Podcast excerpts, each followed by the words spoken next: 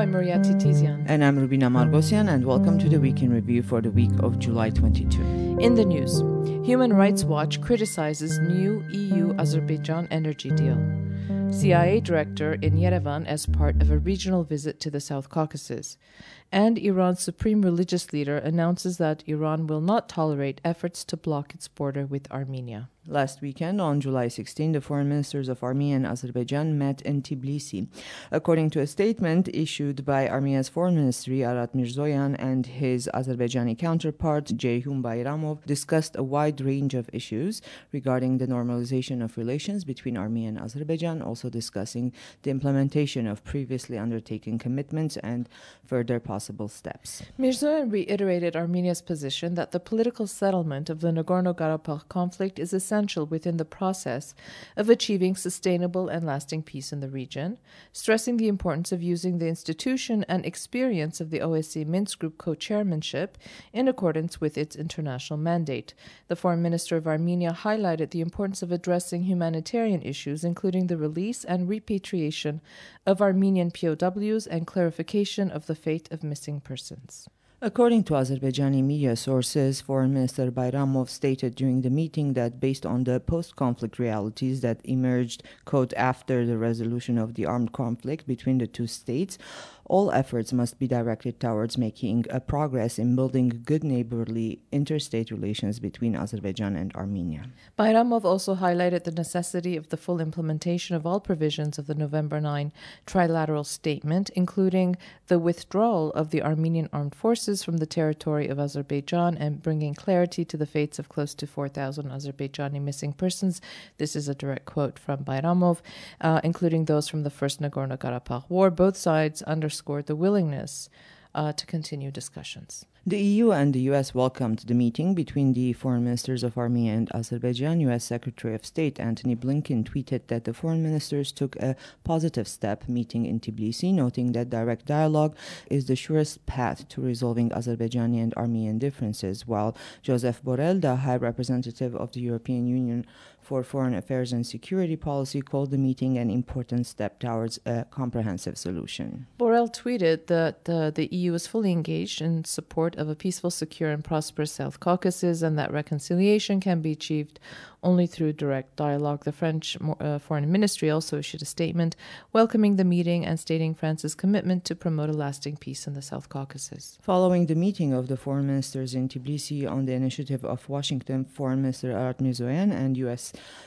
Assistant Secretary of State for European and Eurasian Affairs Karen Donfried discussed over the phone Mirzoyan's meeting with his Azerbaijani counterpart, to regional security and stability, the latest developments in the process of normalization of relations between Armenia and Azerbaijan, the process of unblocking regional transport infrastructures and economic communications, and the work of the delimitation and border security commissions between Armenia and Azerbaijan.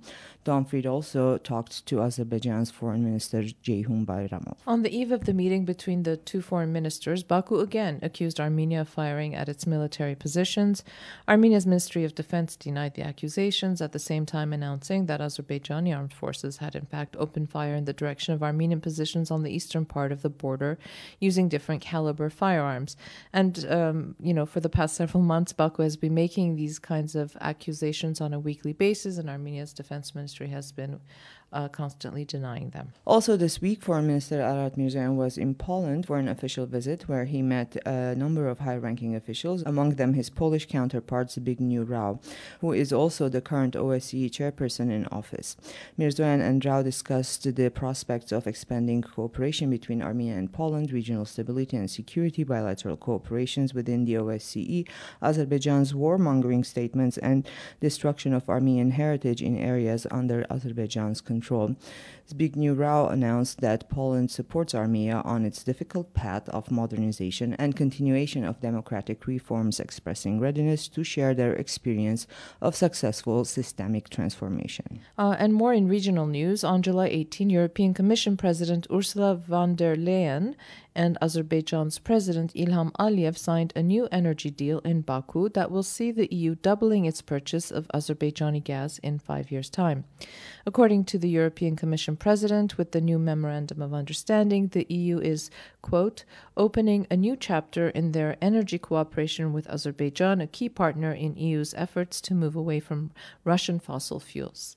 Von der Leyen also stated that energy is only one of the areas where the EU and Azerbaijan can enhance their cooperation, adding that she looks forward to tapping into the full potential of their relationship. Aliyev stated that cooperation in the field of energy has always been at the top of Baku's agenda and that the MOU serves as a roadmap for further cooperation. Well, Human Rights Watch criticized the deal. Um, this was reported in The Guardian three days ago. Uh, Philippe Dam, the acting EU director at uh, Human Rights Watch, said that Azerbaijan uses oil and gas uh, to silence the EU on fundamental rights issues. The reality is that Azerbaijani authorities have been famous for cracking down on civil society activists investigating corruption, especially when it comes to oil and gas.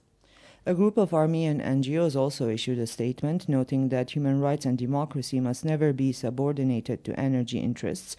And this is a quote uh, rewarding one corrupt aggressor dictator to punish another one inevitably undermines international justice and encourages impunity and the use of brute force as effective means of international practice, uh, the statement read. This week, the leaders of Russia, Turkey, and Iran were in Tehran to discuss a range of issues, mainly the conflict in Syria. Um, the situation in the South Caucasus was also touched upon during uh, their meetings. Now, during separate meetings with Turkey's President Recep Tayyip Erdogan and Russia's President Vladimir Putin, the supreme religious leader of Iran, Ayatollah Khamenei, announced that Iran will not tolerate efforts to block its border with Armenia, which, quote, has been a communication route for thousands of years. Uh, at the same time, expressing his satisfaction with Nagorno Karabakh's return to Azerbaijan. Now, this is not the first time that Khamenei has made such statements after the end of the 2020 Artsakh war. He had signaled several times that Tehran will not tolerate a change of its international borders. Last week, the director of the Central Intelligence Agency of the U.S., William Burns, was in Yerevan as part of a regional visit to the South Caucasus. During his visit, the CIA director met with Prime Minister Nikol Pashinyan and Secretary of the Security Council, Armen Grigoryan. Issues related to international and regional security and the fight against terrorism were discussed during the meetings. Reference was also made to the processes taking place in the South Caucasus, uh, the regions. Uh, no further details were made public. Following the visit of the CIA director on July 18, the head of Russia's Foreign Intelligence Service, Sergei Naryshkin, was also in Yerevan, where he met with Prime Minister Nikol Pashinyan and the head of Armenia's National Security Service, Armen Abazian. Issues related to international and regional security, as well as the situation in the region, were discussed. And since his visit came on the heels of his American counterpart, Naryshkin told reporters in Yerevan that his visit had nothing to do with the CIA director. He said that Russia has enough power and resources to protect its allies and friends in difficult times, and that the integration processes in the Commonwealth of Independent States are a strong guarantee of stability.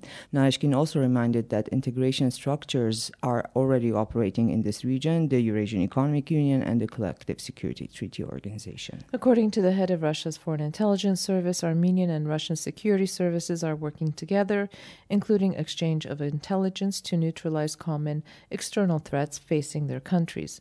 And on July 19, Russia and Azerbaijan signed an agreement on cooperation and joint action to ensure the territorial integrity and sovereignty of the two countries, as well as the fight against international terrorism and protecting rights of Russian and Azerbaijani citizens in third countries. On July 19, Security Council Secretary Armen Grigoryan told Armenpress that Armenian troops which had entered Nagorno-Karabakh during the 2020 Artsakh war will withdraw by September as stipulated in the November 9 trilateral statement that ended the war. Asked whether this move could leave Artsakh defenseless, Grigoryan stated that it does not, as before the war the security of Artsakh was ensured by the defense army and now there's the presence of the Russian peacekeeping forces as uh, another security guarantee. Previously, Armenia's Ministry of Defense had announced that since the end of the war, conscripts from Armenia were not sent to Artsakh uh, anymore. Grigoryan noted that the Defense Army will continue to recruit conscripts from Artsakh. And since the end of the war, there have been talks of abolishing mandatory military service in Artsakh and replacing it with a professional army. A few days before Grigoryan's statements, Ilham Aliyev told his cabinet that after the war, a high ranking Russian military official had promised that, quote, illegal Armenian armed forces would withdraw from Nagorno-Karabakh, but that promise was not kept. He also stated that if Armenia does not intend to withdraw its troops from Nagorno-Karabakh, they should openly admit to it so that Baku will know what to do, describing it as a gross violation of the November 9 statement. During the same cabinet meeting, Aliyev said that following the war, there had been a verbal agreement between the leaders of Armenia, Azerbaijan, and Russia that Armenia would not bring up the issue regarding the status of Artsakh. According to Aliyev, for some time now, Armenia was adhering to the agreement. However, recently, the issue regarding status is being intermittently raised by Armenia's prime minister and foreign minister. Azerbaijan's leader uh, again threatened Armenia, stating that raising the issue of Artsakh status is dangerous for Armenia because, with that same logic, Azerbaijan can then um, demand the status for the so called, uh, what they're calling Syunik as Zangezur, which, according to Aliyev, was separated from Azerbaijan in the 1920s. In local news, last week, entertainment producer Armen Grigoryan, who was a known critic of Pashinyan's government, collapsed in a courtroom and was announced dead by medics after 10 minutes. Grigoryan had been in pretrial detention for the last two months, undergoing a criminal investigation for insulting residents of two Armenian regions supporting the government. The exact cause of Grigoryan's death is not yet known, but according to his lawyer, he had health problems while under detention. This week, Armenia's investigative committee announced that it had opened a criminal case investigating the failure of prison medics to adequately perform their duties uh, rather than looking into the issue of holding Grigoryan in detention for two months. Um, and long term pretrial detentions have drawn criticism in Armenia, uh, not only during recent months, but uh, for the longest time. Yes. We've talked about this, we've written about this, that, um, you know, bail is given for a certain reason, and um, and now we'll see what happens with this investigation. And this week, Armenia's culture ministry appealed to the police to halt the construction on Mount Hatis for the placement of the Jesus statue, based on a report by the Archaeology and Ethnography Institute of the National Academy of Sciences. According to the report, the construction caused damage to a newly discovered fortress. The ministry also asked the police to look into the report and start legal procedures if needed. The construction of the Jesus statue commenced two weeks ago. At the time, Armenia's Ministry of Culture stated that it had not received or approved blueprints for the construction of this statue. Several months ago, Gagik Tsarukyan, the leader of the Prosperous Armenia Party, announced his intention to erect this statue of Jesus um, because he believed that it would attract tourism to the country. Two weeks ago, it was revealed that the statue will be placed on Mount Hatis, which is a popular site for hikers and hosts several historic monuments. And it seems like nobody knows what's going on because one government agency is saying something, and then the Minister of Economy had gone to the and we didn't hear uh, further on that uh, head uh, article. article that said that Tsarukyan had already privatized several yeah, plots, plots. Uh, Mm-hmm. in the area. Well, uh, this this statue initiative has done more damage than good so far. So. Well, during this week's cabinet meeting, the Armenian government approved the allocation of 3 billion Armenian drams, that's over 7 million US dollars, to the police for the purchase of 175 Toyotas as the newly established patrol service is expanding into the Aragatsotn, Gegharkunik, Tavush, and Kotaik regions. The purchase will be made from one company, Toyota Yerevan, which belongs to second President Robert Kocharyan's eldest son, Sedrak Kocharyan, and businessman Samvel Mayrapetyan, who is currently one wanted for receiving a $7 million bribe from businesswoman Silva Hambardzumyan on behalf of Robert Kocharyan. Uh, Police Chief Vahe Ghazarian stated that a tender had been announced in June, but none of the car dealers had responded. Ghazarian said that the decision to purchase the vehicles from Toyota Yerevan was because it was the only dealership that could meet the demands regarding the quantity and criteria of the cars needed. According to Pashinyan, there were two options either postpone the launch of the new patrol service in the four regions until there were more bids so that the cars could be bought, or go with the option that was available now. The prime minister stated that they decided to not waste time and not halt the process. Last week, we reported that Murat Papazian, one of the co chairs of the Coordination Council of Armenian Organizations of France and a member of the Worldwide Governing Bureau of the Armenian Revolutionary Federation, was banned from entering Armenia. At the time, no official explanation was given regarding the incident. However, today, the Prime Minister's press office told Armenpress that Papazian was denied entry to Armenia in accordance with Armenia's law on foreign nationals, as he was among those who, quote, organized the attack on the official motorcade of the Prime Minister's delegation in France back in June of 2021. Papazian is a citizen of France, for those who don't know. And the explanation offered by the PM's office uh, cites Clause G and Z of Article 8 of the Law of Foreign Nationals. Article 8 in, lists the grounds for denying a foreign national an entry visa, revoking a visa, or banning from entering the country if there is significant evidence that the person carries out activities, participates, organizes, or is a member of organizations which aim to cause damage to the security of the state, to overthrow the constitutional order, to weaken the defense capacity of the country to organize terrorist acts, to smuggle weapons and drugs into Armenia, and if the person poses imminent danger to the security and social order of Armenia in other aspects. According to Yergir Media, Papazian was uh, part of the protests, which were organized against Pashinyan during his official to Paris. Um, last year in June, as as I said earlier, according to the Prime Minister's press office, um, various objects and items, uh, you know, I think there were eggs, eggs. involved, were thrown um, in the direction of Pashinyan's motorcade. The car carrying the prime minister was attacked, and the situation was resolved only after French police and security forces intervened.